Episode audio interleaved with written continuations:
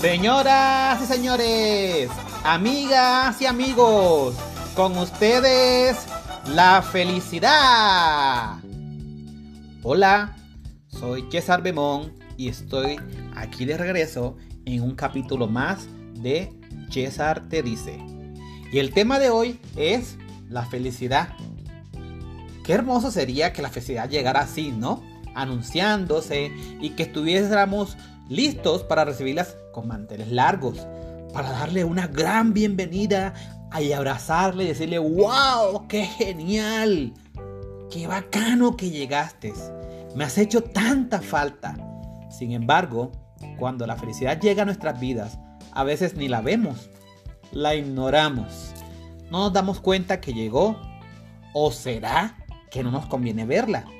Cuidado, no puede haber felicidad sin un esfuerzo, sin que hayamos trabajado para encontrarla. A mí me gusta ser feliz y a ti.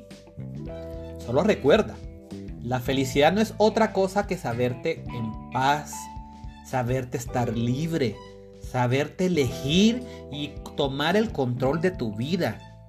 La felicidad es saber que has sembrado amor en quienes te rodean y que esas semillas te han traído frutos de regreso. Eso es la felicidad. La felicidad es saber ser capaz de enfrentar y aprender del enfrentamiento.